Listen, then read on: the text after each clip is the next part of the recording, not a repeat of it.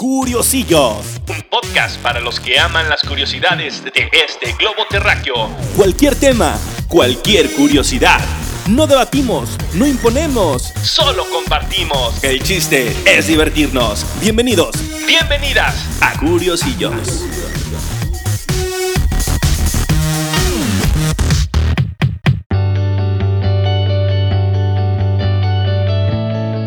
Hola, ¿qué tal? Bienvenidos ya séptimo episodio de Curiosillos Podcast. Estamos muy contentos, seguimos avanzando y se vienen temas muy, muy, muy interesantes. Mi nombre es Jesús de Ventura, yo no soy ningún experto de los temas, simplemente soy curioso. ¿De qué vamos a hablar hoy?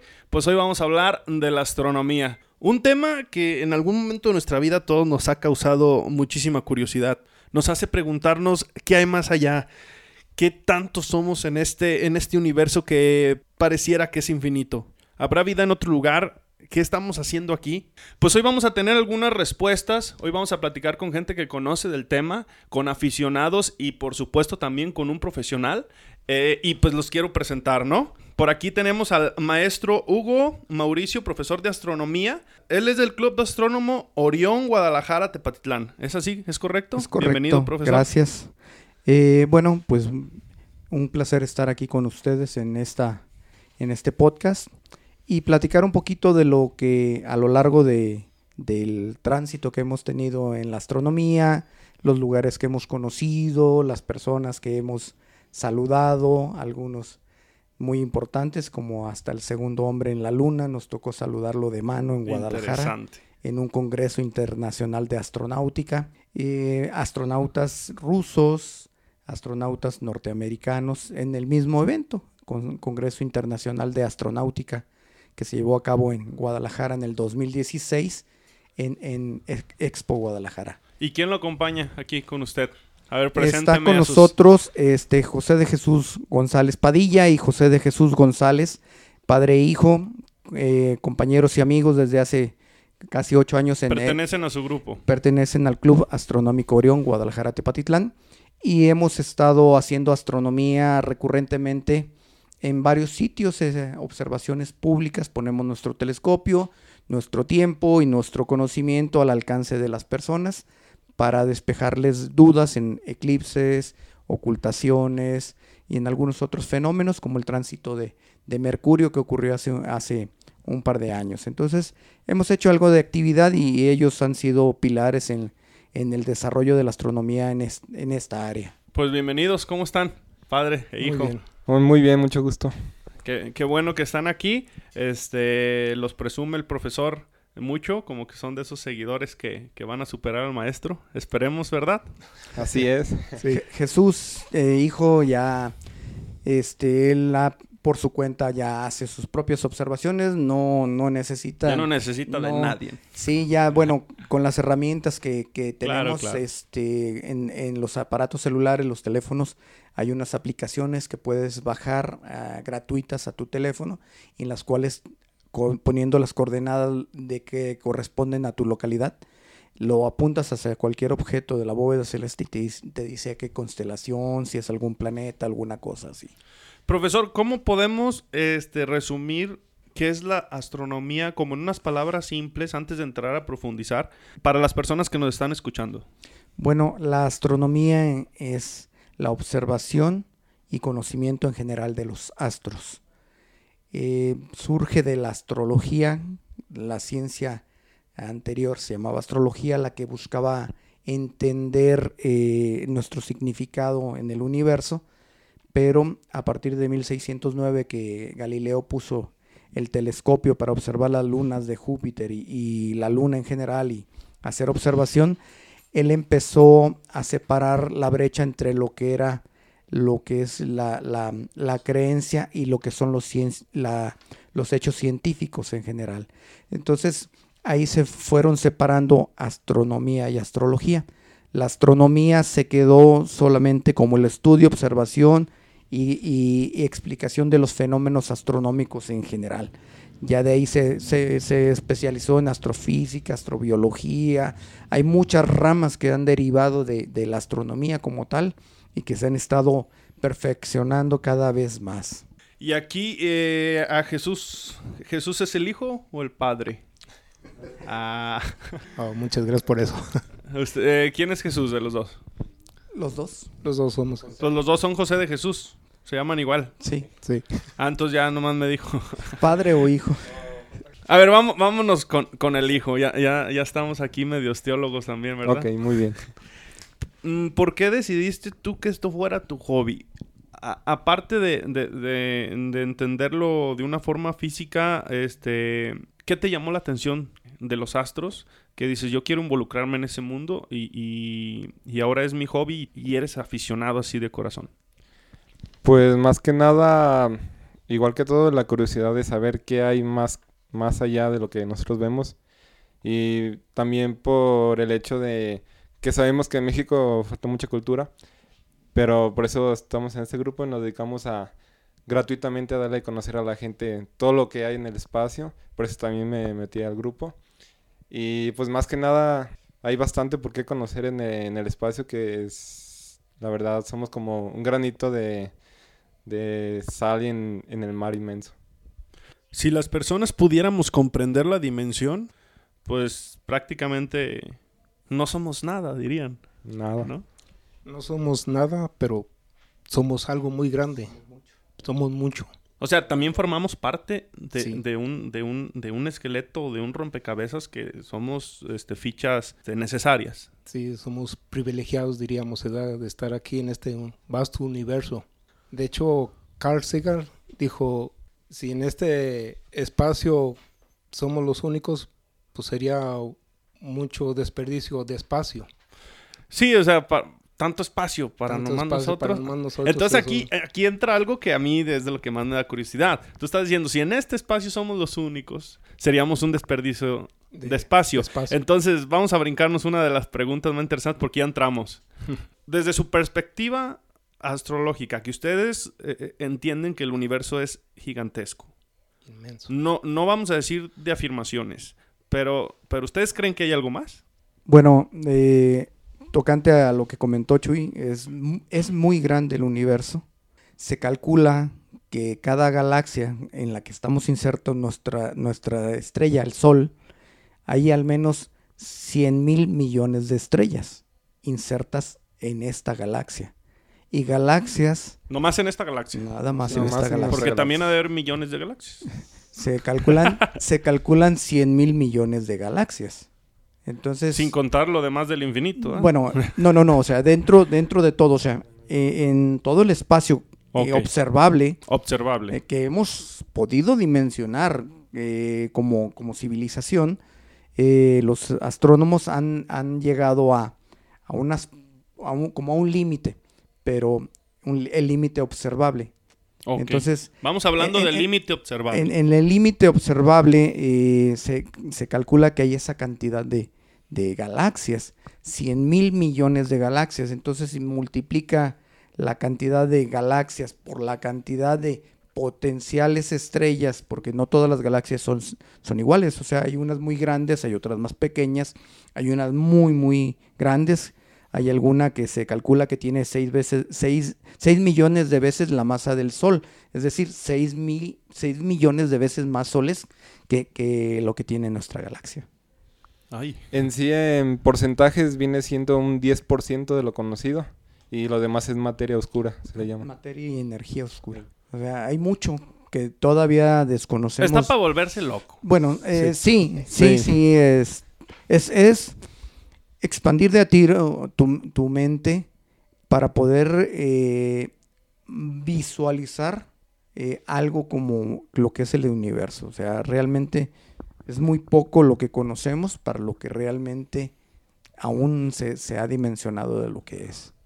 A ver, a ver, Jesús, hijo, para que sepan a quién me dirijo los, los oyentes. Ajá. Desde tu perspectiva personal, este, muy respetable, ¿qué crees tú? O sea, la posibilidad de que haya vida en otro lugar, ¿tú qué dices? ¿A qué le apuestas? Pues claro, claro que hay. Hay vida en casi cualquier lugar, obviamente no igual a la de nosotros, pero de que la hay, sí la hay. Sí, o sea, porque por ejemplo, yo me he preguntado, digo, vida no tiene que ser otra persona pensante. O sea, Sí, Si, si en este mundo hay, hay, hay, por ejemplo, muchos universos, ¿no? Como, como, como el del mar, como, y, y existe la vida en, en diferentes formas, pues no necesariamente tiene que, tiene que ser la, la única vida. A lo que yo entiendo, lo que tú me dices, que dices, claro que sí hay, es porque los números es, es- o sea, es un por- porcentaje, vamos a decir, vamos a decir, por no decir el 100%, casi el 100% de probabilidades numéricas de que sí exista vida. Sí, sí, claro. De hecho, hay una ecuación que se llama la ecuación de Drake, en la cual se, se va descartando en base a la cantidad de universo observable eh, cuáles estrellas pudieran albergar vida en el sentido necesita ciertas características para poder desarrollar vida un planeta. No todos los planetas, no todos los planetas del sistema solar pueden albergar vida. Sí, sí. nuestro, nuestro sistema solar, la luna no podría albergar vida. ¿Por qué? No tiene atmósfera. Sus, características. sus No tiene atmósfera. Y sus temperaturas varían de donde le da el sol, eh, serían al menos entre 170 a 200 grados centígrados. Eh, y donde le da la sombra es menos 170 grados centígrados. Entonces imagínate un, un- un organismo que pudiera eh, este, soportar 350 grados como mínimo de, de cambio de temperatura de menos a más. eh, no es fácil, o sea, no todos los, y no tiene atmósfera, no hay ciertas características para que pudiera haber, aunque sea vida microscópica. Pero el hombre pudiera crear las características. Mm, Terraformar la luna sería muy difícil. Se, se llama terraformar, formar como la Tierra, la luna. Más Sería difícil. Sería, pero- no, sería muy, muy, extremadamente difícil. Sería habitable, eh, instalando algunos módulos, alguna Sí, como cosa. tipo bunkers o algo Sí, bien diseñado, sí, ¿no? Sí, pero no, no sería como para vivir ahí permanentemente. En este caso, los esfuerzos están más encaminados hacia el planeta Marte, porque el Marte tiene atmósfera más delgada que la nuestra. La perdió en algún periodo de tiempo, pero tiene atmósfera. Y sus temperaturas son más tolerables. Eh, tiene una temperatura de en, en menos 20 grados centígrados que cualquier ciudad del norte de, del Sí, hemisferio Canadá norte tiene. hemisferio norte, así. a Rusia, China al norte de Rusia y eh, Alaska. Eh, habría La podemos controlar. Sí, sería tolerable para, El, ser para el ser humano. Entonces, eh, esa, es, esa es la tirada de, de- de las potencias mundiales de ir a- al planeta Marte, porque Marte tiene atmósfera Y es el más cercano. y, y, bueno, relativamente Rela- cercano porque... No, no, sí, pero, o sea, si, buscas ah, no, otro fuera claro. de otra galaxia Sí. que sea igualito a este, Bueno, pues ahorita no- estamos pariendo chayotes. Déjame, te lo pongo en el contexto. Eh, para ir al planeta Marte, con la tecnología actual que tenemos, las velocidades que alcanzan los cohetes, sería mínimo seis, veces, seis meses de travesía para llegar allá.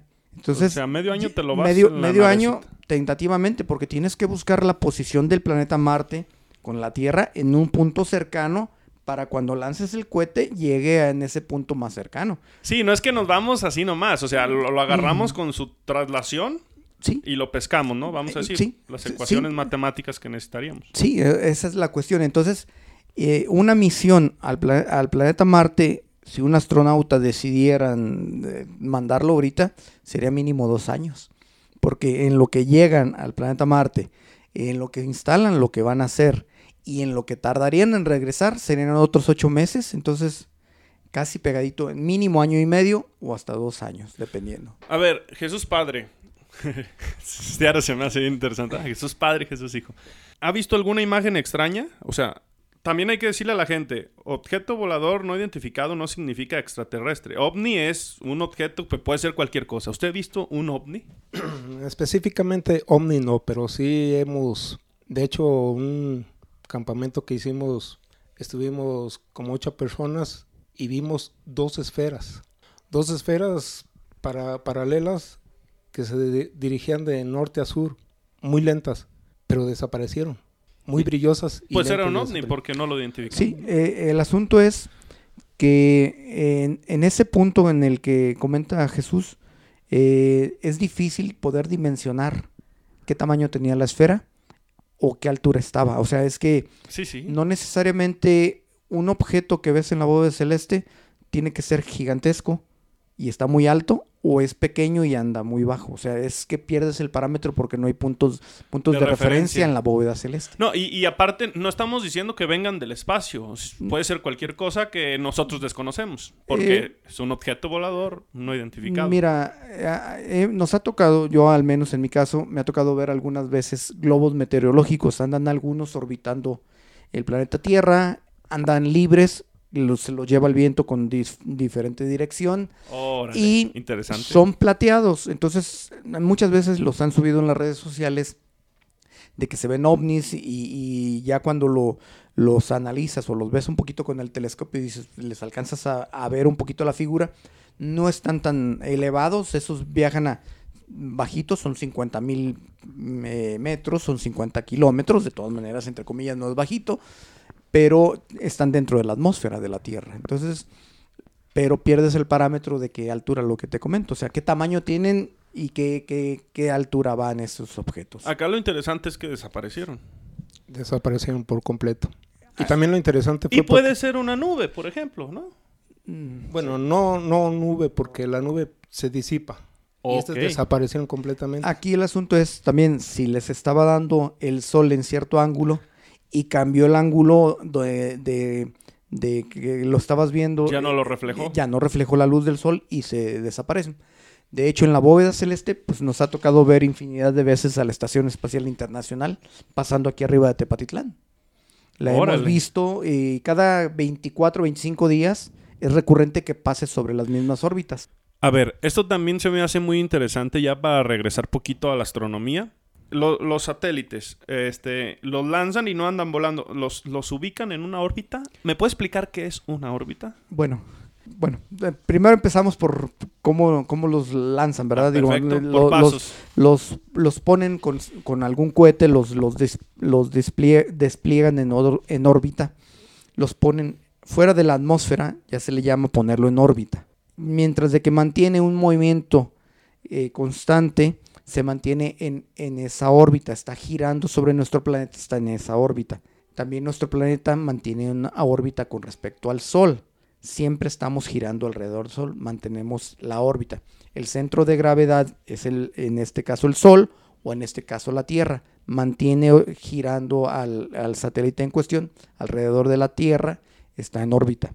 Lo que ocurre es que cada cierto tiempo tienen que darles un ajuste para que mantengan la misma órbita, porque la fuerza de gravedad de la Tierra los va haciendo caer paulatinamente. Cuestión de centímetros paulatinamente, pero va cayendo cada vez más.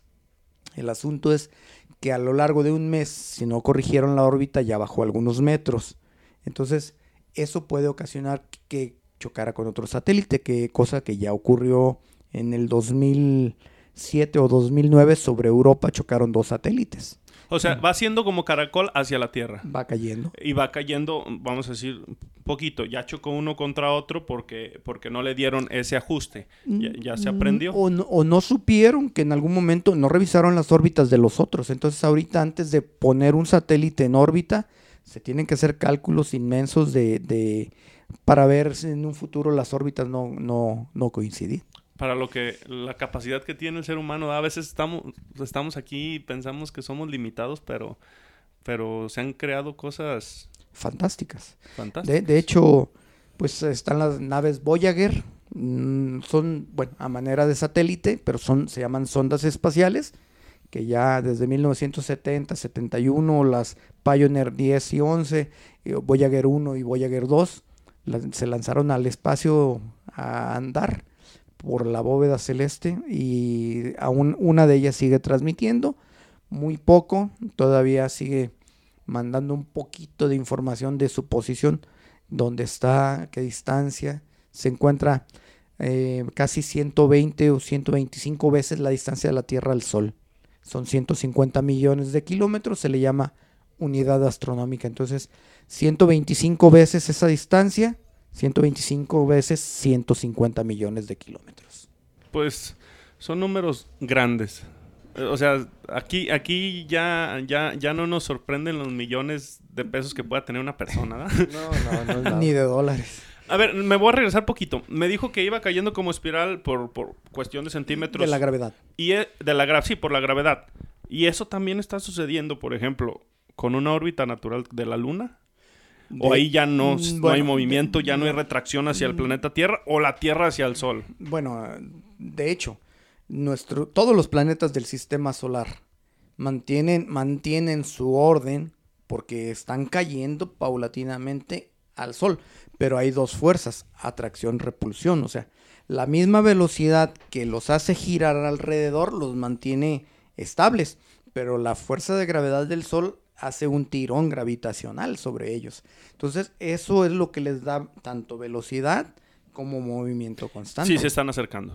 No, Ah, no, no, eh, se mantienen, se mantienen a la Ellos se mantienen. Sí, sí, pero es constante el movimiento de, de- o sea, el que estén pasando relativamente cerca al Sol eh, en cierto periodo de su órbita, Sí, porque hace- se, hace- se acercan son, y se son- alejan. son- son órbitas el- elípticas, no son, no son circulares, o sea, no, a veces los diagramas que vemos en las, en las, eh, de las representaciones del sistema solar son muy, muy fuera de lo... Sí, las maquetas de los niños. Sí, las sea, maquetas las se hacen las órbitas circulares, no son circulares, son elípticas. Entonces, hay un punto donde están en el punto más cercano al Sol y ese movimiento les da un impulso gravitacional hacia que salgan disparados, o sea, mantienen la velocidad.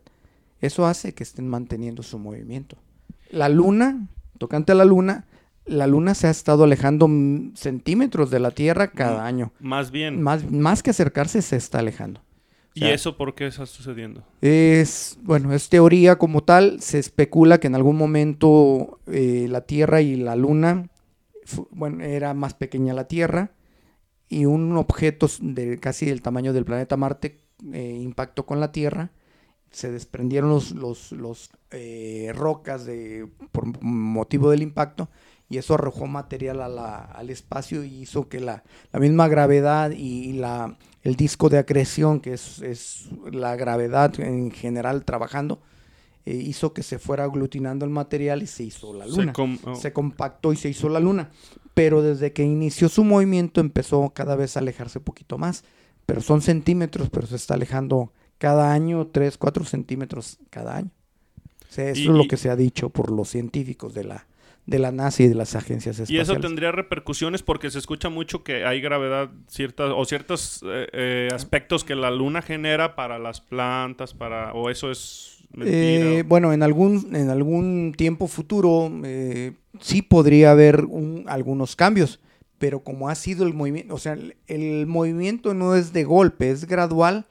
Tarde o temprano se está adaptando la Tierra al- a ese movimiento. o Ah, sea, o sea, o sea, es paulatino, tan, es como, eh, te lo voy a poner en un, en un grado muy figurado, cuando una mujer está embarazada, ella no tiene los 3, o 4 kilos del bebé de golpe, o sea, de cuando se adapta. es paulatino el, el crecimiento del bebé, son gramitos, gramitos cada, cada mes y, y a lo largo de nueve meses el bebé ya pesa 3 kilos, 3 kilos y medio. ¿no? Como todo está diseñado, ¿verdad? Como Sí, todo. y, y tocante a eso, bueno, digo, para concluir lo de los efectos de la luna, la luna hace un efecto con las mareas, de hecho el plenilunio, bajalunio, eh, eh, eh, es, es un efecto que, bajamar eh, es un efecto de la luna, el bajamar y plena, plenamar es un, es, es un efecto de la luna, o sea, las mareas están afectadas por la luna.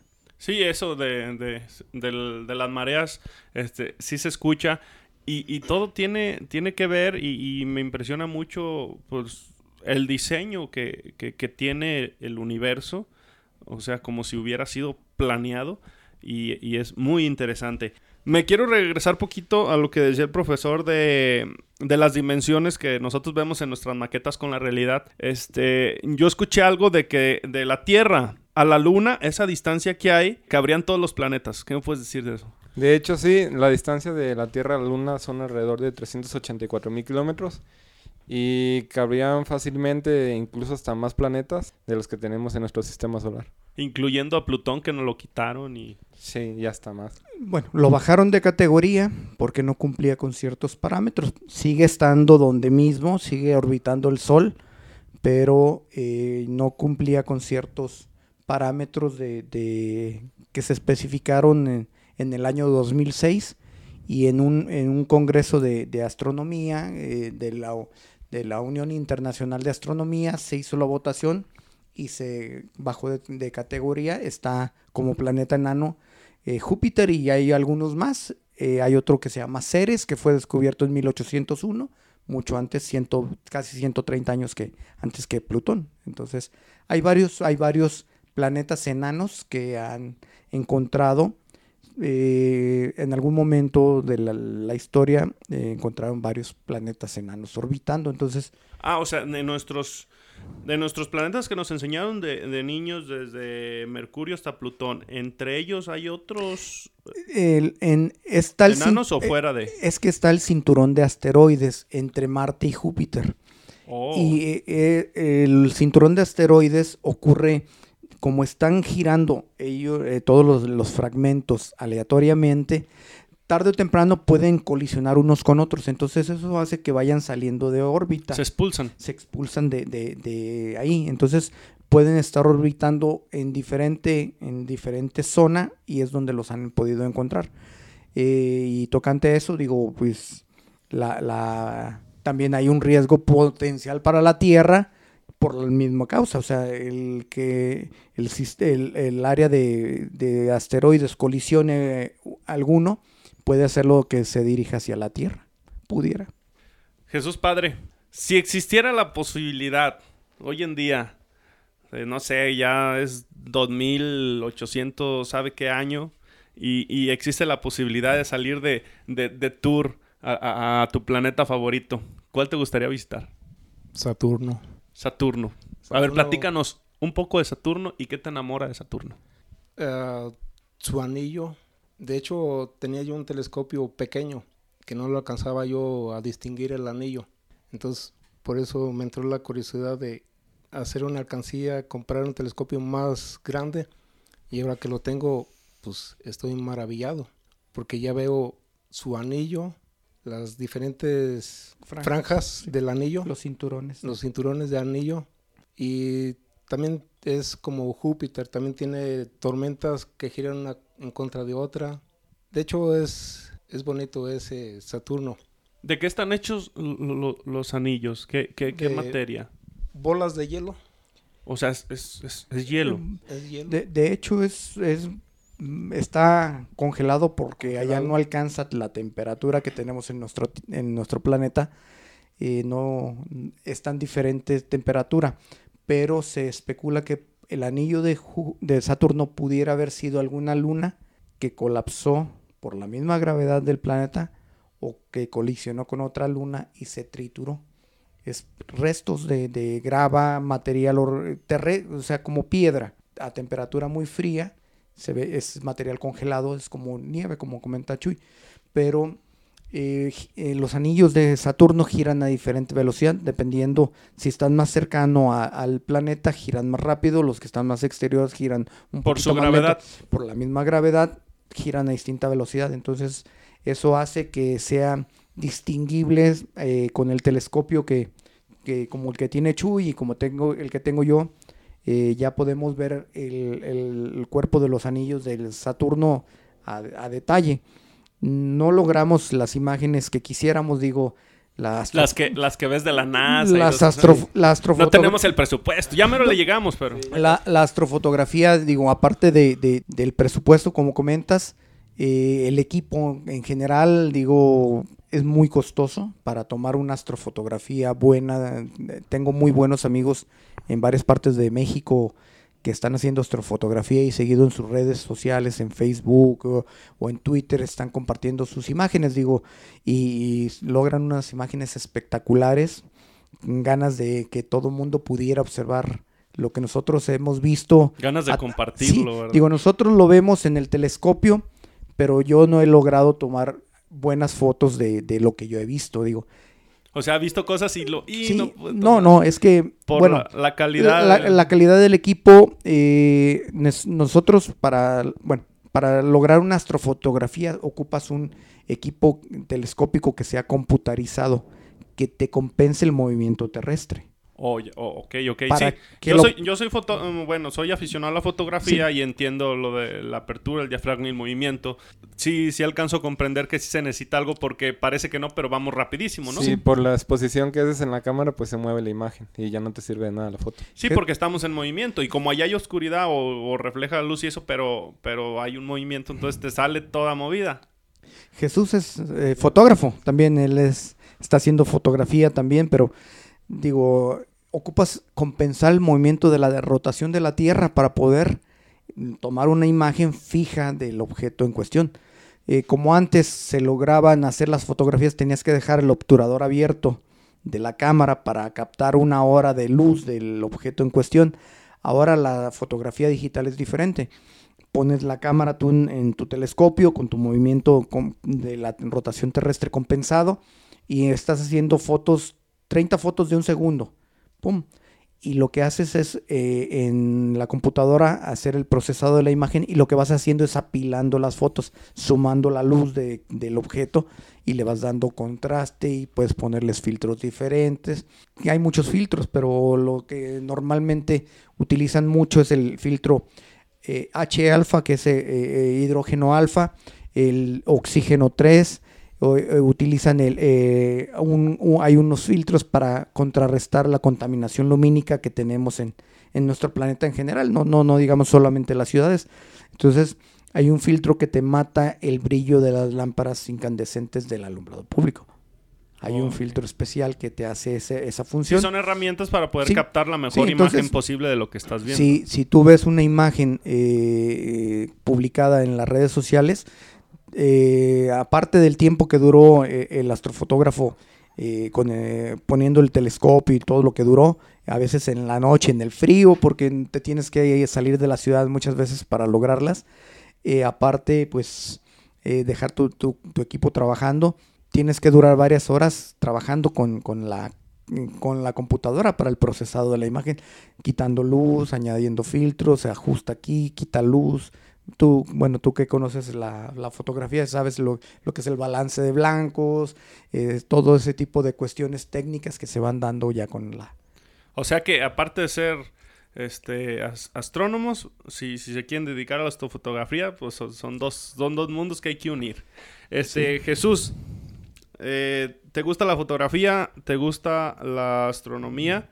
Pero nunca se compara con lo que ven los ojos. ¿Cuál es esa imagen que tú dijiste, no me la borro de la mente, eh, referente a, a- a la astronomía?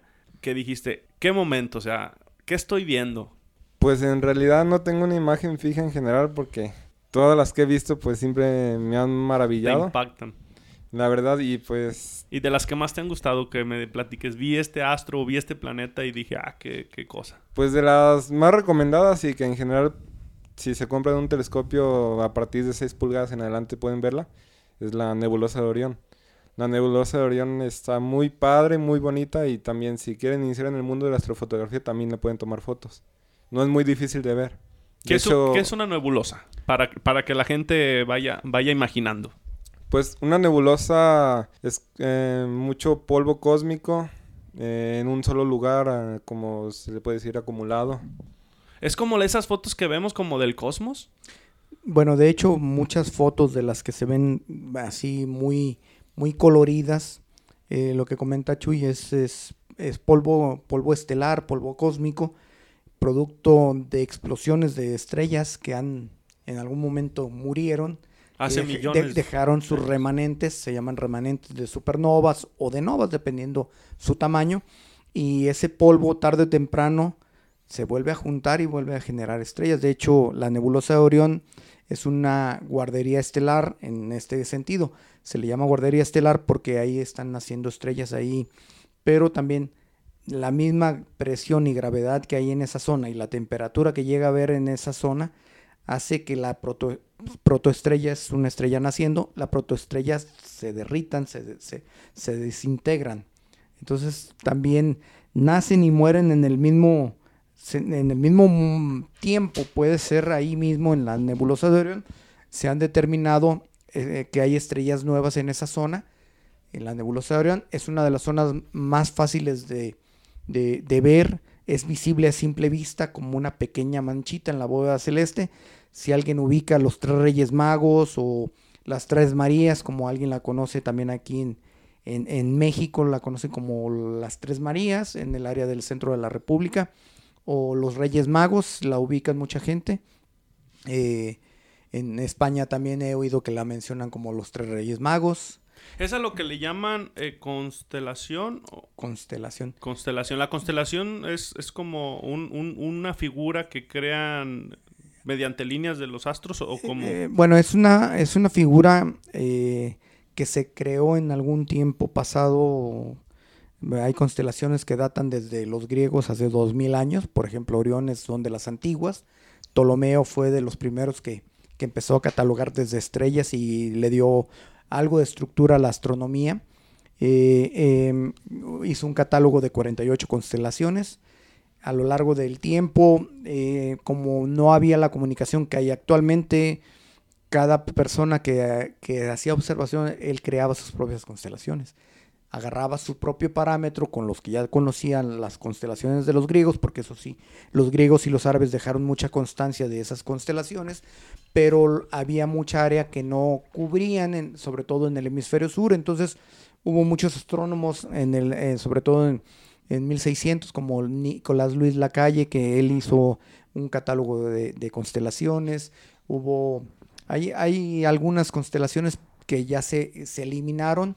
Eh, digo, es un tema que, este, puro constelaciones, podríamos hablar solo un programa, porque es muy vasto. Vamos a tener que hacer eh, partes. Sí, de digo, podcast. porque sería muy, como dijo Jesús al inicio, es demasiado universo para compactarlo en un solo programa.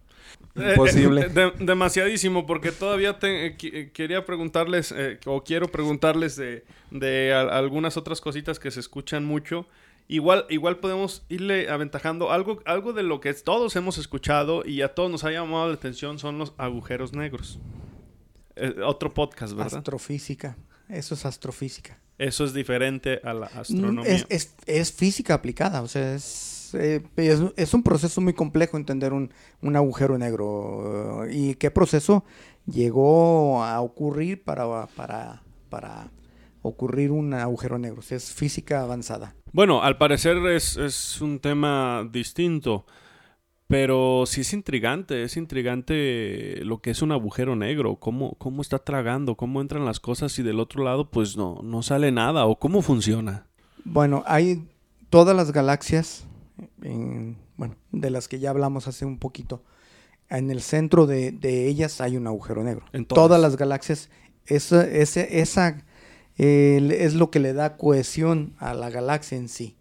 Es la que mantiene unido todas las estrellas y todos los brazos estelares que puede tener, las zonas, este, eh, bandas de nubosidad, toda la coloración que, que podemos ver en una imagen.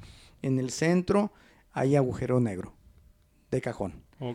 Pero son esos se llaman agujeros negros supermasivos.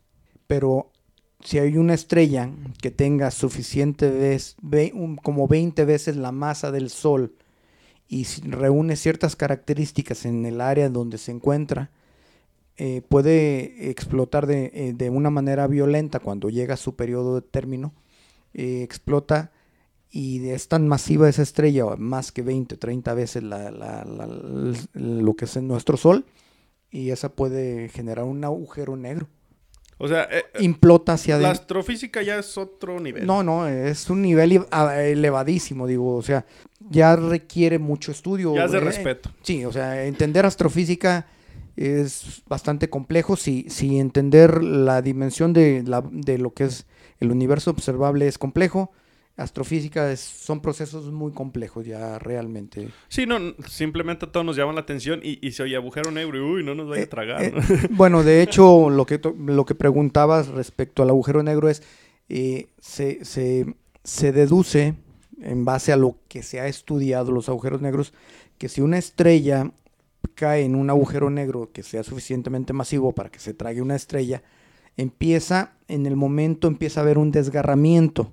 La, la gravedad que hay en el agujero negro empieza a romper la estrella y la empieza a hacer delgadita, la empieza a hacer como espagueti, se le llama espaguetización a ese proceso. Fíjate, Entonces, para que pudiera entrar en el agujero negro, tiene que empezar a, a des- desgarrarse de tal forma que empieza a caer en, el, en, ese, en ese proceso. Como un espagueti en Un remolinos. espagueti. Entonces, Vámonos. y va cayendo probablemente en esa espiral porque mantienen un movimiento, eh, gi- están girando eh, las estrellas. De hecho, en, en- en- en el centro del- de la Vía Láctea, la galaxia madre donde estamos insertos, hay un, hay un agujero negro en el cual ya lo han visto eh, en base a los radiotelescopios, que también es otra rama de la astronomía. Son telescopios que observan en onda de radio. Hay otros que observan en onda milimétrica. Hay otros que observan en onda infrarroja. Entonces, eh, el espectro de luz es bastante amplio. Lo más, lo más cortito del, del espectro de luz es el, el observable, que es donde nosotros podemos movernos, manejarnos, observar. O sea, un, un- un telescopio no nada más es ese que conocemos, Hay- que, met- hay que ponemos el ojo, hay diferentes sí. Este, este, lecturas. En Puebla, bueno, no sé si has sabido que hay un gran telescopio milimétrico, eh, una antena de 50 metros de diámetro que está arriba de un, de un cerro, volcán Selva Negra en Puebla. Igual ya tuve la, la fortuna de visitar ese lugar, conocer a las personas que trabajan ahí. Eh, están observando, a la hora que tú estás, eh, ellos están trabajando en la computadora, ellos están recibiendo eh, datos como números binarios, ceros y, no- ceros y unos, ceros y unos. Pero hay una forma en que ellos eh, aplican ese, ese- esa información recibida, la hacen visible, la, la procesan y la hacen visible. Órale. Y, y- y tienen más, más De hecho, hay telescopios que están, hay un telescopio que está observando el sol constantemente y, y dices, pues no puedes hacer astronomía con luz de luz de día, ¿no?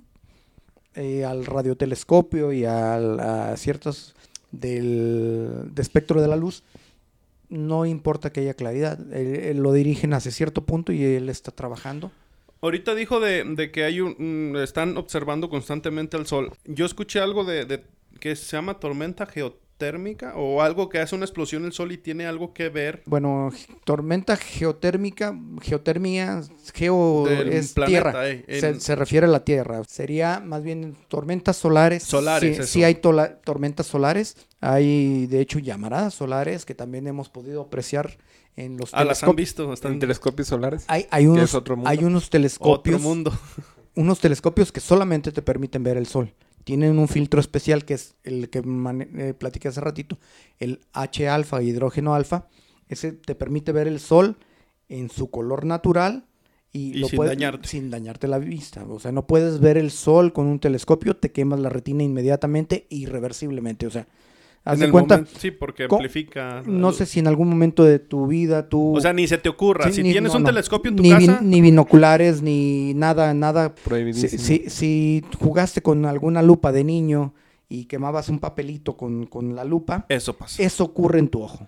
No, y porque el telescopio tiene lentes muy potentes, ¿no? O sea, Pues, amplifican se- más el calor. Eh, Sería más diámetro probablemente, pero me- mismo efecto. O sea, quemaría la retina a lo mejor más grande la quemadura, no tan centralizada, sino más potente, más, más amplia. Es interesante para que la gente sepa porque de repente agarran un telescopio, se agarran viendo Sí. y hay veces que, Sí. pues, tienen, voy a ver por aquí, a lo Sí. mejor no pasa nada. Eh, eh, es, es totalmente eh, prohibitivo ver el sol con cualquier objeto. De hecho, telescopio, binoculares, lentes, no, no debemos. Reglas de cajón. De hecho, la hay una alter- alternativa para poder verlo con el telescopio, pero es muy delicada.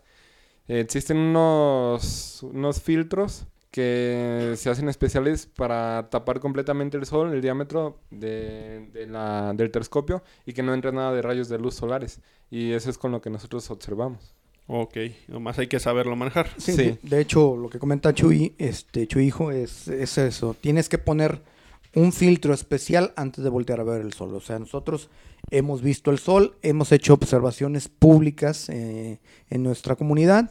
Eh, hicimos un- el eclipse total de sol en la Plaza Morelos de Tepatitlán, eh, que fue en 2014. 2014, 2015, hemos hecho muchos eventos así gratuitos Y la Con- gente se arrima Sí, y observa. hemos tenido, bueno, van las pre- eh, han ido escuelas, se aproxi- aproximan a donde estamos nosotros y ya les damos las indicaciones, le van pasando niño por niño y van viendo el sol en, en su en todo su esplendor. Aprovechando cómo los encuentran en, en sus redes sociales. Bueno, eh, de- hay una página del Club Orión Guadalajara Tepatitlán, que es Club, Club Orión, está como Club Orión Comunidad, Club Orión Club Astronómico Comunidad. Esas es las redes sociales que, que manejamos. Eh, nosotros aquí en, en Tepatitlán, nosotros hacemos este por medio de WhatsApp, hacemos, nos coordinamos por WhatsApp y hacemos, no subimos nosotros mucha actividad a las redes sociales, digo, porque pues te implica todavía meterle un poquito Más más, trabajo, de tiempo, claro. digo, y a veces pues eh, cuando haces una observación de, de son tres o cuatro horas como mínimo y pues todo es de pie en el sentido de que estás parado y platicando con la gente, cosa que nos agrada, nos gusta de sobremanera y de- como dicen, Pues por algo lo hacen, ¿no? Sí, digo, eh, pero terminas y subes un- unas poquitas fotos a las redes sociales y no, no, no demasiado. Digo, hay compañeros que se dedican y suben mucho de cada evento que hacen. Nosotros no subimos tanta cosa, a pesar de que hemos hecho muchas actividades, digo. Quiero hacerles la invitación abierta a, a- a volver a, a venir y, a- y hablar de, de más de esto. Podemos ir especificando en, en, Tema. cier- en ciertos temas porque mm, al final eh, nos incumbe a todos porque vivimos, vivimos en, en este lugar, vivimos en este universo. Y, y, bueno, de entrada vivimos en este planeta y no tenemos otro donde irnos. Por lo pronto. Así es. Sí. Va- vamos buscando para dónde, Digo, ¿no? Sí, de- no, digo, ya, ya alternativas, te comento, eh, se está buscando el planeta Marte, pero ahorita, pues no. Como civilización, se podrían ir 20, 30 personas como máximo. Y somos casi 7 mil millones, o si no es que hasta más. Pues yo agradecerles algo que quiera agregar, este Jesús Padre. Bueno, nada más comentarles que esa es otra satisfacción de nosotros del club, que hacemos observaciones públicas. Va mucha gente, sale muy interesada y va gente que, pues la verdad, no voltean hacia, hacia el cielo. Y ya después de que hacen observaciones junto con nosotros, hasta se compran otro telescopio. ya se empiezan a unir, ¿no? Y Sí. sí, porque vivimos en un mundo ya muy distraído, ¿no? O sea, hay tantas cosas que pasan a nuestro alrededor para, para estar aquí. Inclusive, de hecho, no saben ni el funcionamiento básico, primordial de un telescopio y eso es lo que también debería de ser la cultura mexicana en de el sistema solar y aparte de los telescopios, pero con uno físico. No, y nuestros antepasados eran fregonazos, ¿no? Oh, sí. Sí, digo, México mm, fue, es un país privilegiado eh, en- en- desde el pasado, de la antigüedad, los, los aztecas y los mayas eran observadores de la bóveda celeste, conocían tanto los movimientos de Venus, tenían Marte, tenían muy, muy ubicada la bóveda celeste. Entonces, Y con sus limitaciones Eh, tecnológicas. tecnológicas, porque ellos lo hacían a simple vista. Eh, todo, sus construcciones están orientadas al norte, tienen cierta latitud, cierta, cierta, perdón, cierta orientación en la bóveda celeste con respecto a la bóveda celeste. Entonces, ellos siempre buscaban orientar sus, sus fincas a, al norte o hacia un punto específico con relación a, a la bóveda celeste. Todo le daban una, una importancia astra- astral. O sea, no construían por construir, No por sino que lo relacionaban con, con el universo. Es que tenían una función, ca- cada, cada edificio, cada pirámide cumplía una función. De hecho, bueno, está la pirámide de la luna, la del sol, acá en Teotihuacán. Entonces, cumplían ciertos, ciertas condiciones que ellos buscaban a la hora de construir esas fincas. Vamos a tener que hablar en de- otro podcast de, de- astronomía de astronomía ancestral. De hecho, eh, en Jalostotitlán hay un sitio arqueológico, no sé Sí, si aquí así- cerca tenemos este Está el sitio de Teocaltitán. Teocaltitlán. En- en- hemos estado ahí también, hemos hecho observación ahí con los arqueólogos de ahí, hemos ayudado con, con ellos en buscar la orientación de, de las pirámides, que, que- que hay- la pirámide. encontrar el sentido. sí, encontrarle el sentido. Hicimos un, también un equinoccio de, de primavera ahí con ellos, hicimos una, una observación hace algunos años, pero digo, es muy interesante ver cómo todo se vincula. A la larga, todos formamos parte de un todo. Exactamente. Somos una sola cosa dentro de todo esto. Muchísimas gracias. Quisiera escuchar más, pero también tenemos que hacerlo de una moda, de un modo este Ágil. ágil para que sea este pues, más digerible para las personas. Y es uno de los temas que más curiosidad me ha dado. Muchísimas gracias. Pues yo los despido. Este es su programa Curiosillos. Es un podcast donde vamos a ver dif- diferentes temas. Aquí no hay una regla de qué seguir.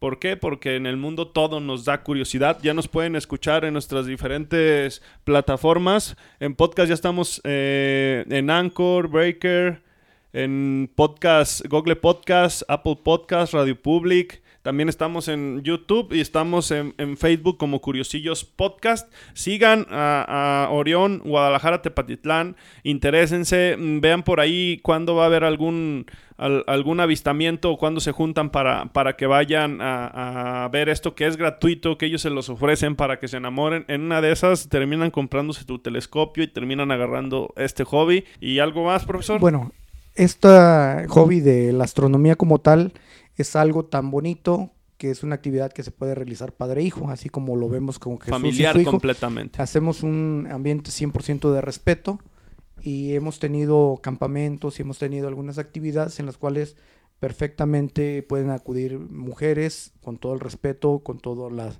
todo lo que merecen, ¿verdad? De, de, de sentirse protegidas, de sentirse resguardadas y no eh, en Un, ambiente, de familiar. calidad, de que, que es familiar. desde el más chico Sí. hasta el más grande. Hemos, teni- está- hemos tenido padre. niños desde 4 o 5 años que ya están interesados, que ya eh, de por ellos buscan la luna.